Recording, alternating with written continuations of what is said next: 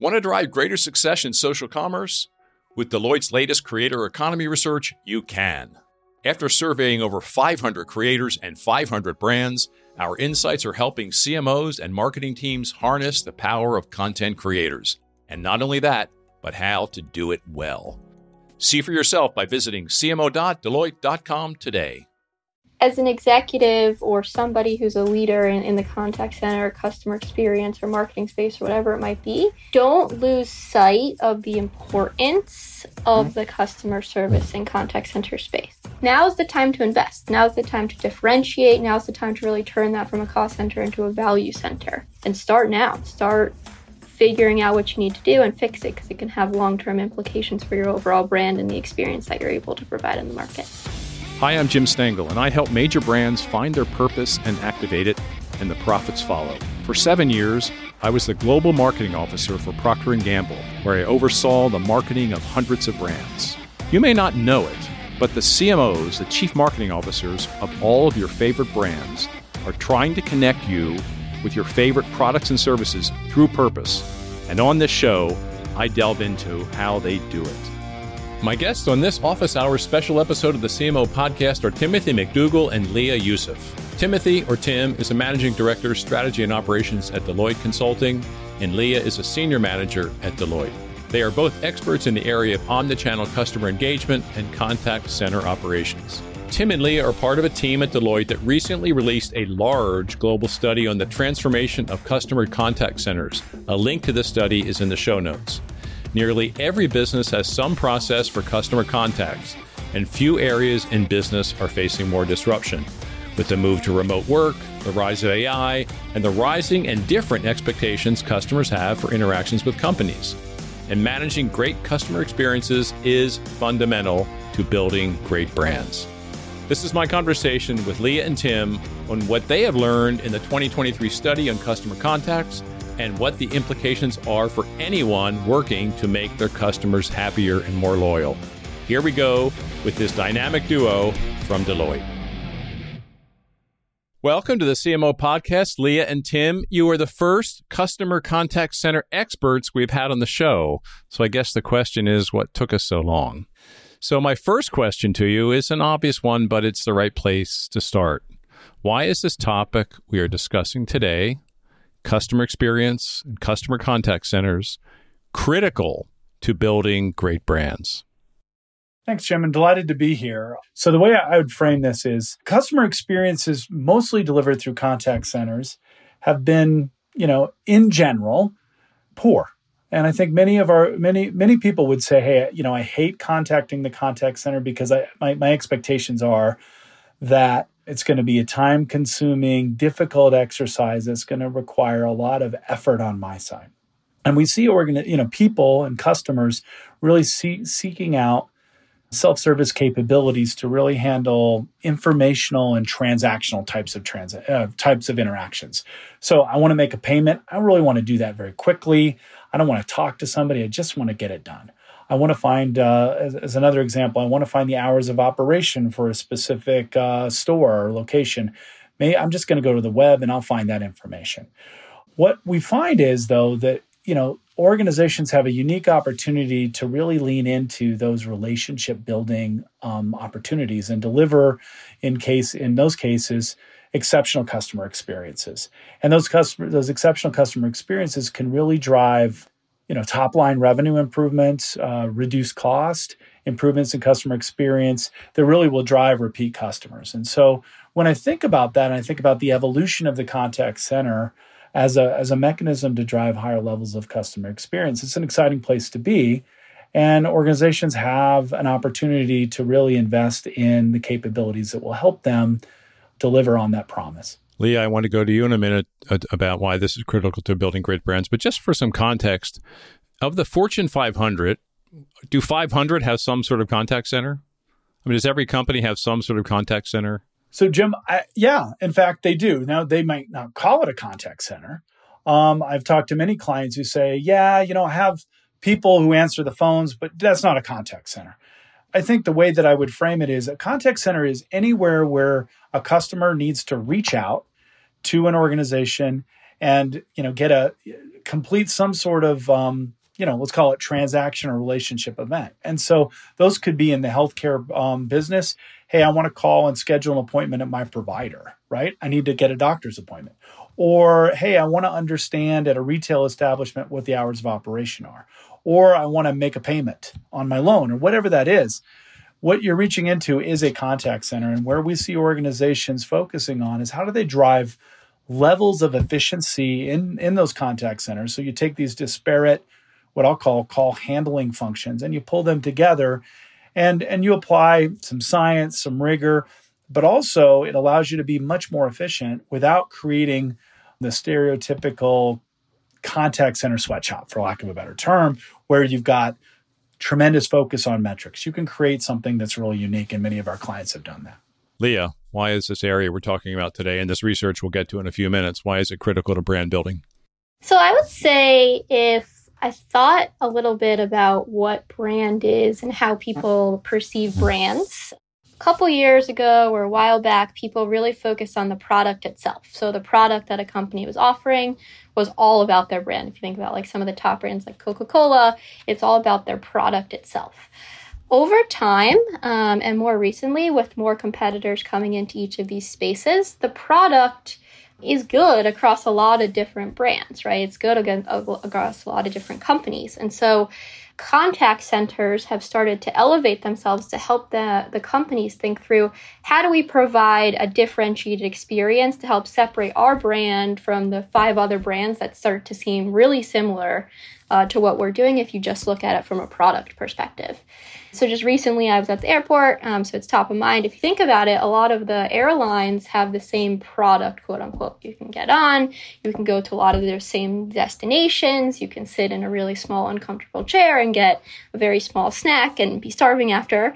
But the way that those airlines, for example, one way that they can differentiate themselves is through the contact center space, through the service space.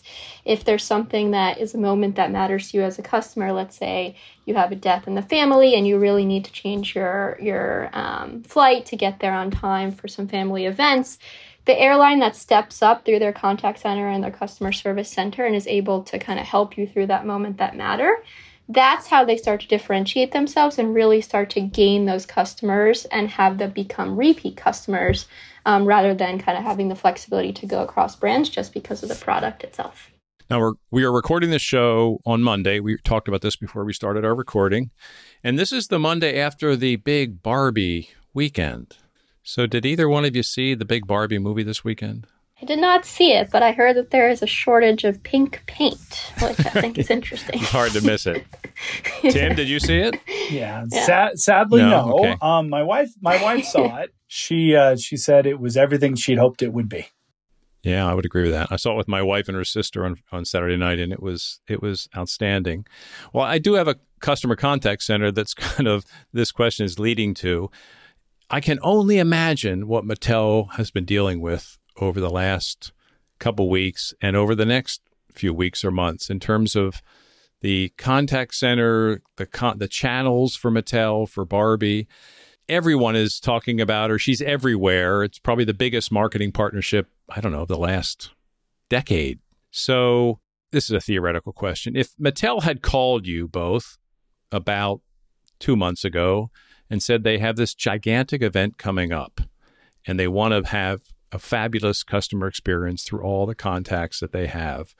What would some of the principles be that you would tell them to think about for an event like this? So, one thing that pops into my head is we have to be realistic, right? If if there's a big event that's going on in for Mattel or for any company for that matter, we need to realize that we have a certain set number of kind of human live resources that we can leverage to support our customers.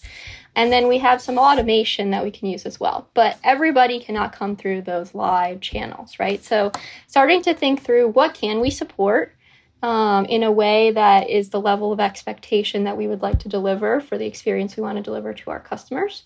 Um, and then coming up with a tactical plan to say, okay, based off of this customer's value to us, based off of this customer's loyalty, whatever it might be, this is how we're going to start to prioritize who goes where. Who do we want to leverage on our live channels? Who do we want to push to some of our automated channels? Um, so, really having a proactive plan about how we would like to address our particular customers coming in, especially during some of those peak seasons. Building on what Leah said, which I would agree with, is I think looking at what is the experience that we want to deliver. If it's, hey, we, we believe that most customers are going to call for questions about the, the film or the event, how do we envision um, those those types of interactions being handled, and how would we want those to be done? I think that builds on what Leah has, has said because you candidly, you're not going to be able to uh, in a short period of time. Um, it's not realistic to be able to hire hundreds of people to handle everything uh, with humans, and, and candidly, I don't think you have to. What I would though encourage is let's plan, let's develop the plan of what we'd like to happen and what what does that how does that build upon the brand or detract from the brand so if we said hey look in if there are some key things we want to make sure that we hand off which is you know if somebody's calling about the movie itself how do we deliver the right messages that we'd like to deliver but also make sure that the customer can that that call to action which is likely that they want to find tickets or they want to go to the theater how do we build that closed end loop that that drives the value that we're trying to create here. Oftentimes, we find clients are reactive to that, and they try they they're trying to um, engineer after the fact, and that results in sort of some clunkiness, and you end up with um, having to make some short term decisions because shoulda, woulda, coulda. You could have hired a bunch of people had you planned for it you could have thought about more technology if you had um, planned ahead, but you're reacting. And we find many of our clients in the contact center space react to these unforeseen events, and they're and they're limited in their ability to be creative because um, really it boils down to a very simple set of equation: how many calls do you get in? How many contacts are there? How long do they take? And if you don't have the technology to handle them, how many people do you need? It's a pretty simple equation. Yeah. I suspect a lot of their flood was on social channels, which is a whole different topic. Mm-hmm. But my guess is that they were they were that's where the real action was. My guess is this last week, at least from what I've seen. Well, and Jim, I think that that's an important channel that's often overlooked. It's still a, a really important channel as you think about customer service and interacting. Right, there are clearly um, people in the in the market are in you know in the marketplace that use social as an attempt to get attention to a service problem. And we see many organizations really don't use don't don't think of that channel as an important service delivery vehicle, but it is. Yeah, yeah. No, I, the airlines to me use that in a reasonably good way. Yeah, they've they've responsive to me when I've had service issues and I've used social. It's it's it's pretty it's pretty effective. They're they're geared up to do that. What would you say is the key to success for today's CMO? If you said data, you wouldn't be the only one. At Deloitte, however, we believe data is only half of the equation. The other half, story. Because data is the language of business, but story is the language of humans. And we believe the most successful CMOs know how to harness the power of both data and story. To learn more about Deloitte's CMO program and how we can help today's CMOs succeed, visit cmo.deloitte.com. All right, let's go from Barbie to this new research that we're here to talk about. Now, you both collaborated with other Deloitte leaders on this large study on customer contact center trends, practices, and implications for business leaders. And you've been fielding this research, from what I understand, every two years since 2013. Well, I have to guess that this year is a particularly interesting one, right? We are coming out of COVID by and large. We have AI surging in attention and application. We have employee engagement and retention, still large issues for every company I talk to. So, could we start by commenting on is this study different from previous years? And is this year especially significant in terms of change?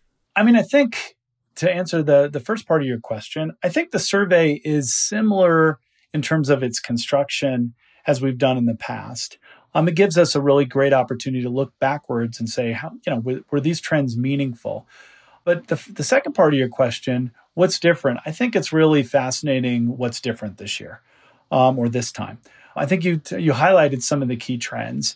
But coming out of the pandemic, we were really uh, eager to understand how are our clients dealing with employees and, and how those employees were reacting, especially with the uh, you know the prevailing sort of current around return to work? And how are the, how is that affecting agents and the agent population? And how are our, our clients um, really dealing with those issues? I thought that was that was an interesting find. I think the the pre- prevalence of ai right? And ai is continuing has has been on the mind of our clients for a while but as we see clients move from hey it's an idea to actual implementation of some of those capabilities we were eager to understand what are some of the tangible outcomes that our clients are seeing in terms of improved customer experience, you know, reduced uh, reduced costs, improved efficiency. I think the most exciting um, thing that I learned as part of the survey is this is real, right? And when our clients couple AI capabilities with thoughtful and deliberate channel orchestration, and channel orchestration, our definition is really about being very deliberate in how how you push or gently nudge customers to a specific channel based on their um, the interaction type. And so that's been interesting to see when you couple AI with that channel orchestration. Do you get outcomes? And the answer is yes, you really do. And you get tangible outcomes, improvements in customer experience, and customers are more uh, you know report higher levels of net promoter score and, and those measures but also you see less cost. Um, and we see that working in very what i'll call informational and transactional types of interactions. So i sort of alluded that before but it's uh, you know it's make a payment and being able to do that uh, extensively in all sort of different permutations. It's informational hours of operation. It's hey what's the policy on this? Hey i lost my bag right? What what do we do there? So we see a lot of the the ai use cases that are really driving value in those those particular cases. And i guess the last point i would make is you know we see sort of this continued evolution of those simple interactions like transactional informational disappearing from the agent channel and moving into more self-service. And so it's a shift of the effort from you know com- company specific effort where you're delivering that through people to more shift to self-service. And we see customers willing to do that and getting better satisfaction in doing it. So it's sort of fa- it's a really fascinating set of outcomes.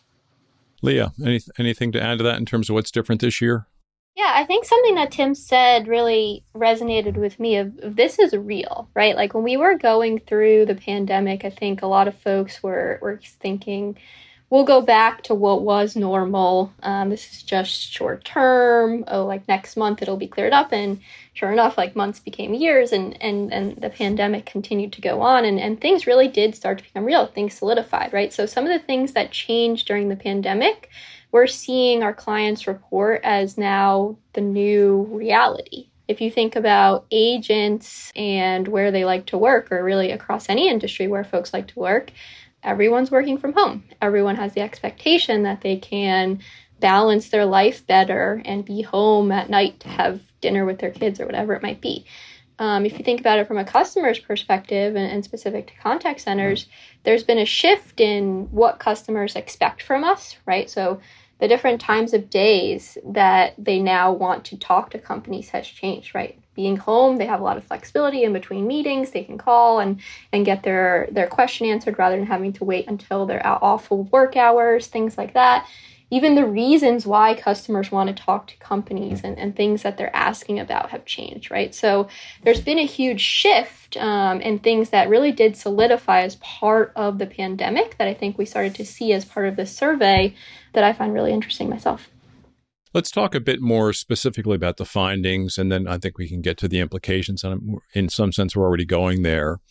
But I, I, I'd like for each one of you to talk about, you know, in addition to what we've just said, what are the most important findings this year from the study?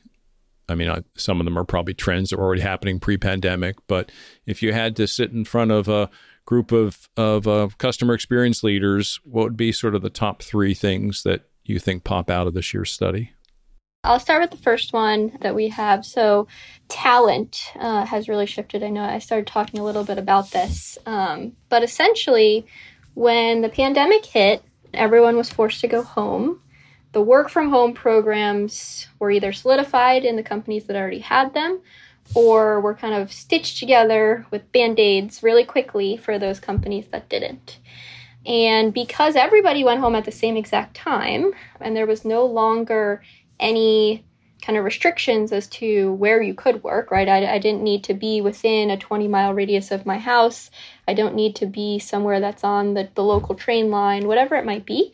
A lot of folks started to look elsewhere, right? We saw a big turnover in the contact center space, and I'm sure in other industries as well, um, because the barriers that once existed, um, having that in person work, now were being pulled down, right? And so a lot of contact center agents started to look at other contact center spaces or look at other industries that they could potentially work in because as long as they had internet, as long as they had a laptop, as long as they didn't have like loud dogs barking in the background, like they could work in whatever area they wanted to.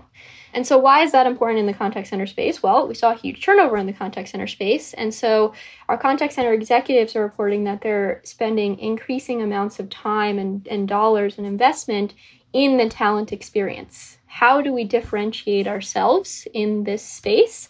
So that we don't have this turnover, so that we can retain our top talent.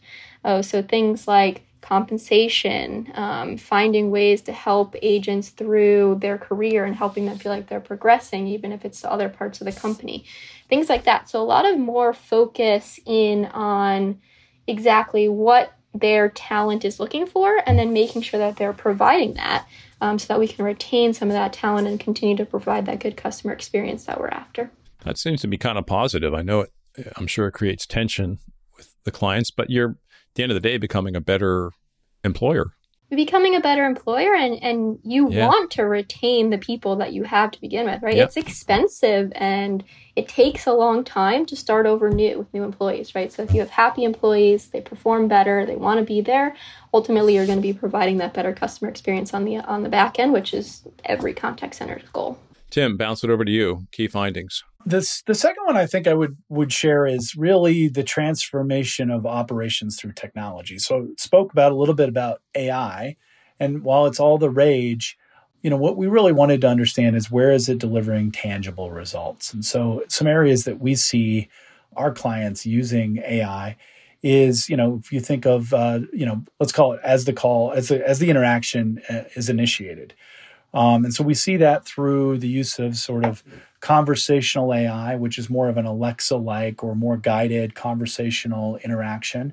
Instead of uh, instead of the traditional press one to get here or press two to go there, it's more of an example of, hey, how can I help you, right? And the system uh, directing the call in the right place and providing meaningful self-service capabilities along the way that are intelligent. For example, you know, implementing ca- capabilities that say, hey, you know, I recognize you called last month to make a payment. Do you want to make a payment this month?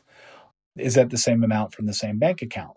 It's a very simple, very low effort type of interaction that we're seeing our organizations, uh, you know, really address. And, you know, it improves the customer experience because it's a much simpler, much quicker transaction. We also see different transactions, uh, like an address change, that are getting pulled into self service, and where an address change is really super complex to do, even with a person.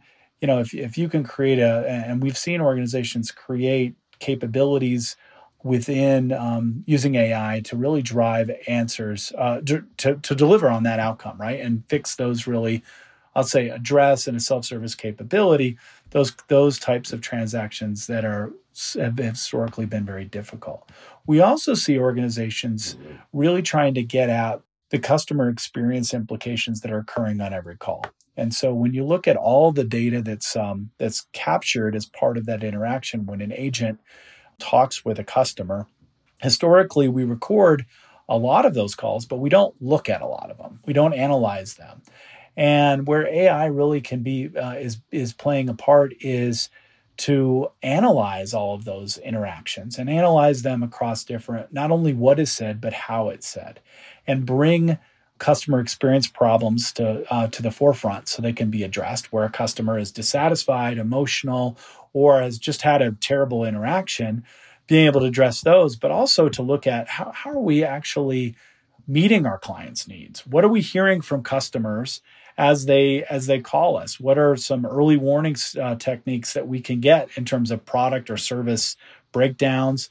What are we hearing from customers on the positive side? And we see this uh, ai really analyzing these interactions and pulling out those insights. And i think they're even more meaningful than surveys or point point interactions with customers because you're aggregating a lot more data and looking at more meaningful interactions where a customer has made a point to talk to somebody. And I think that's really a fascinating use of that AI capability to really drive outcomes. And the speed at which they can get these, it's analyzing these things in seconds. And it's probably looking at all interactions, not just the choice ones that we used to, you know, in the past, we would look at a call here and there or or a set of comments. This can do all of them at, and give you give you, I guess, results sort of of the moment. That's exactly right, and and just not the breadth, but also the scope and the speed. I think you're you're absolutely right, and so you can identify where something was outside the expected um, norms, mm-hmm. and then you can do something about it, right? And you can do that relatively quickly because you're really focusing your high-priced human resources, if you will, on those areas that are the, the that you want to address rather than just confirming what you hope is true right yeah. that 80% of the interactions are happening like we expect them to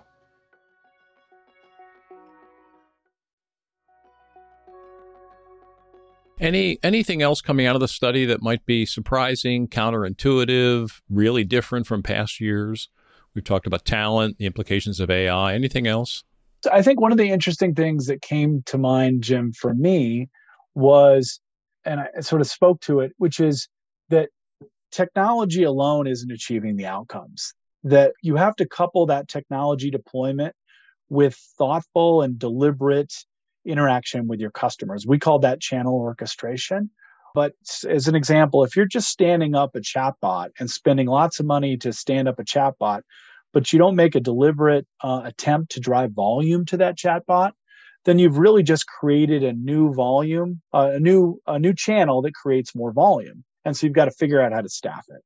What we see organizations who are successful is linking these things together and making a deliberate attempt to say, okay, for these types of interactions, I want to guide a customer to the chatbot. And I want to cannibalize those phone calls that use I used to get, right? Um, and so if you think about Amazon as an example, they do this incredibly well. They're focused um, solely on if we serve you online, we or if you buy online, we'll serve you online. And um, they expect their customers to follow a certain progression of a customer service issue, and they use the web to drive that that sort of cascading effect. What's really good about that is they're driving you in a very deliberate manner to a specific self-service outcome that's helpful for them, but also helpful for the customer because the customer knows what they're going to get. We see uh, organizations emulating that in a certain way to say, hey, if I stand up this this channel, will it deliver the exceptional experience that I want it to, or is it a substandard experience? And if it's substandard, do I really want to stand it up, or should I send a customer to a different channel where I can over over deliver there?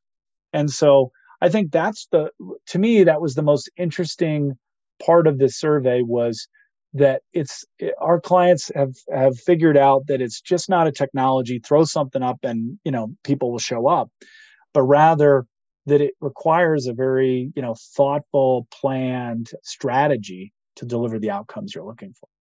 Yeah i think one of the the most surprising things for me was contact centers still have a long way to go to meet customers expectations right? So as a customer today, um, I expect it to be seamless. I expect it to be easy. I expect it to be quick, right? So, and contact centers are still missing the mark there. So, for example, we found in our survey when we looked at proactive interaction. So, this is a company determines that there's a need before the customer even knows that they have a need proactively reaches out, says, Hey, your flight was delayed um, by 32 minutes. You are still going to make your connection. Here's all the new gate information, whatever it might be. Only 17% of contact centers are using proactive notifications today right so lots of lots of growth there it could be even when i do talk to a customer like when a when a customer does talk to a company their expectations are not being met in that it's not being seamless, right? So I, as a customer, have the expectation that if I call you on the phone and you need to transfer me to someone else, I don't want to have to repeat every single thing I just said to the first agent over again to the second agent. Countless number of contact centers have reported that they're having trouble transferring the history and the data of the first interaction over to the second interaction. So, lots of work to do. Um, very surprised, honestly, to see how many contact centers are still struggling in some of these key areas, especially those that are kind of customer experience driven and where the customer's expectations have really risen over the last couple of years. This area of customer expectations rising, you named a lot of things there, Leah, that you know I think have changed. Uh, simplicity, seamlessness, speed uh, anything else in the customer expectation coming out of COVID that's dramatically increased? I find myself having way less patience for lack of seamlessness and way way less patience for filling out the same information. I think it's especially tough in franchise businesses. I mean, I, I have a couple Toyotas, my family does, and I'm just amazed my data doesn't transfer from one from one region to another.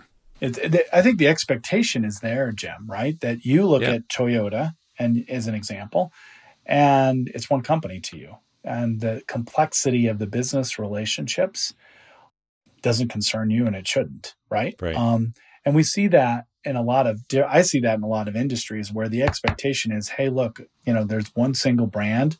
Treat me transparently across those different channels. And I think Leah's point is spot on contact centers have a long way to go. I will also say the level of effort has shifted, right? Um, and organizations historically stitch that together through, you know, that agent. That agent helped figure that out. As things get interactions migrate into the digital channels, what I think organizations have haven't done incredibly well is create that seamless experience and hiding that complexity behind you know the veneer of the technology and so a lot of those gaps are exposed as part of self-service. And so i've seen organizations um, in the hospitality space where you have this franchise model and you know depending on where you are in the transaction the responsible party is that it could be the franchisee it could be the you know the corporation it could be somebody else. You get this these these these gaps that are tend tend to be seamless when you're on the property or tend to be seamless when there's a person involved but when the technology is included it becomes those, those seams get you know get are more apparent and those gaps become more apparent and you can fall through them well you both have job security there's a there's a yes. lot of improvement to go. To some extent, yes. The silver lining. yeah. What you know? What what do you see if you step back from all this? Are the, the most serious implications for our listeners? Those who everybody in a company is involved in customer experience in some way, right? Some some people more directly involved with the, with the customer contacts. But when you think about the implications, if you're a head of a brand, head of a sales organization, head of a supply organization, head, head of a customer experience organization, what are some of the things that you would urge them to think about coming out of this year's study? Yeah. I think the implications I think are important, right? And as I think as I look into the future based on what I'm seeing now, what I see is the continued migration of those informational and transactional capabilities into self-service. And so the chances of interacting with customers actually goes down because many of those information and transactional interactions are those routine things that give you a pulse on what the customer's thinking. And so, from a sales perspective, that gives me fewer at bats to cross sell and upsell. Where in some industries, anytime you would call, you're going to get an upsell or a cross sell. Now that those are migrating, I have fewer chances. So um, the implication is I've got to do better with that limited sets a set of interactions on a sales world. I've got to be smarter. I've got to understand how do I make a more effective sales pitch, if you will.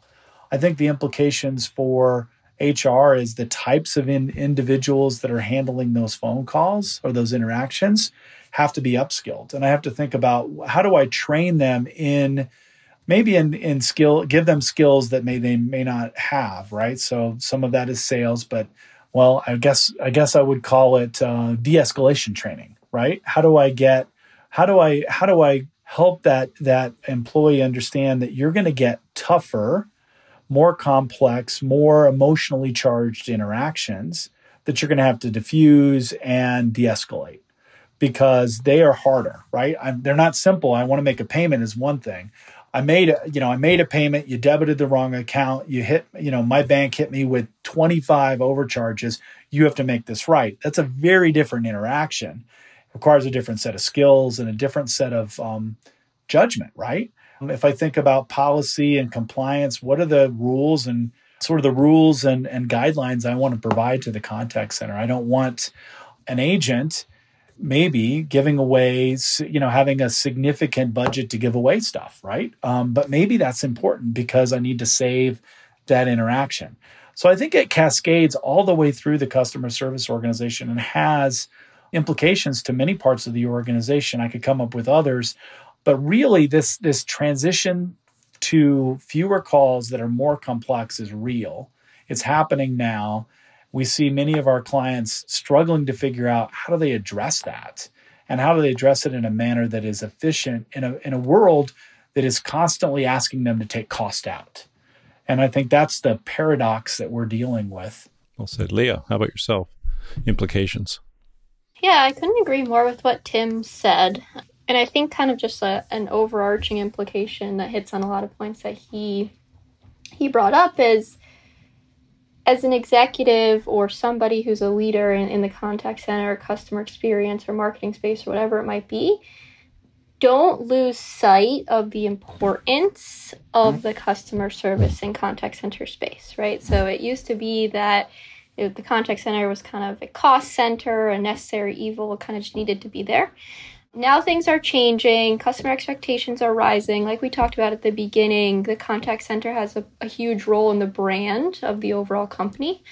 And so don't ignore the contact center or the customer service center and, and just kind of say oh the problems will go away. Now's the time to invest. Now's the time to differentiate. Now's the time to really turn that from a cost center into a value center.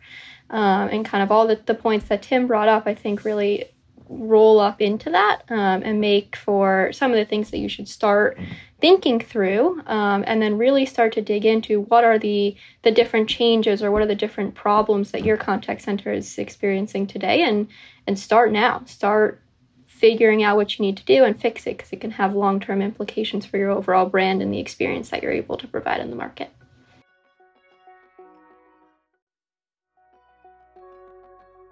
I recorded a podcast a little while ago at the Thanksgiving holiday, and it was with Butterball, you know, the, tur- the turkey company, and obviously that's a really that's an incredible like 48 hours for them right around the Thanksgiving. All the issues people have with preparation, questions, disasters, ideas, recipes, and they I just love how they think about their contact center. I mean, they are the heroes. Mm-hmm. They are helping so many people through digital channels, chatbots, you know, personal interactions help them have a wonderful Thanksgiving holiday. And that's their whole mentality toward the discipline. And and they, you know, those people are uh, cherished in the culture. They're they're carefully thought about in terms of talent development and training. So it's a it's a beautiful example of thinking very positively about valuing the talent and the capability. So if you haven't listened to that podcast, I'd recommend it's a really really great one about valuing the, the customer experience and the contact center more specifically. Okay, well, I want to sort of end this conversation a little bit about your careers. And I'm just curious about how I talk about career paths a lot in the show, how you two both arrived at this focus and this expertise in customer experience and customer contact centers. Was this uh what was it that attracted both both of you to this space? I actually started my career at Deloitte um, as what we call a business analyst, which is our very first role. And honestly, got lucky and kind of fell into this space. Um, my very first project at the firm, where I didn't really have much say as to what it would be, was in this space. And I just fell in love with it. I tried a couple of different types of things after pricing and hospital operations and things like that. And at the end of the year, I reflected and I said, you know, where I felt like I made the most impact, where I felt like I could resonate with what I was doing on a day to day basis and really make an impact was in that customer experience space. Um, and I've really been doing it ever since. Why do you think it resonated so much for with you? I think it's just, it's, it matters to me as a person outside of work. Um, and so things that I can do at work that I then can see kind of reflecting back in my own personal life, things that are easier for me or more seamless for me or quicker for me, I could really see that value. And on, on the flip side, it wasn't annoying me as much anymore. Um, so that's that's really why I think I got um, kind of ingrained in this space and continue to enjoy it every day. Yeah, Tim, how about yourself? So, reflecting a little bit back, I've been doing this for 28 years now and uh, sort of reflected back as I started my career. I started as, um, believe it or not, as a programmer, and um, I realized it was really not not something I really wanted to spend my career doing. And I had an opportunity to do a, a first project with a collections call center, and I thought that was sort of interesting. I learned a lot. But what I liked a lot about the work was it was a combination of technology, business operations. There was a people component to it. Um, there was some math around it, which I sort of liked. Um, and I sat down with uh, my career advisor, and he says to me, he says, "Oh, you don't want to do that contact center stuff, right?" He says because it's going to go away. Everybody's going to, nobody's going to call the call center anymore. You're just hitching your wagon to a dying um, operation. And I thought that was interesting, and I and I didn't really agree with his his point of view, but it's resonated with me over the last uh, few years because the death of the call center has been predicted for I don't know as long as I've been doing this, almost 30 years. And what I find is while we'd all like it to go away, it represents a significant investment our clients are making. And like Leah, it's an area where I feel like I can make a significant impact to improving um, improving the customer experience. And I sort of look forward to the day when I go to a cocktail party and I tell somebody what they do. And instead of the usual, let me give you the 10 bad, worst experiences I've ever had, somebody will share with me the best experience they ever had. So I aspire, it's sort of a, a goal that I have, but, um, you know, today I, I don't think I've ever had that. So maybe there's, I can hold out hope.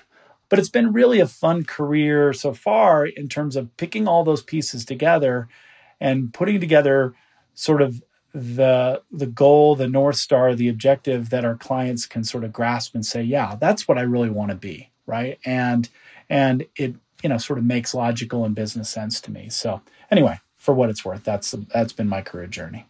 Oh, great stories. And as you look forward, both of you, what are you looking forward to in terms of this field? Is it the continued change that we've just been talking about? Is there one particular area that if you were to do some further research, you'd love to jump into it? What is it? What is it about the future you're passionate about? Go ahead, Tim.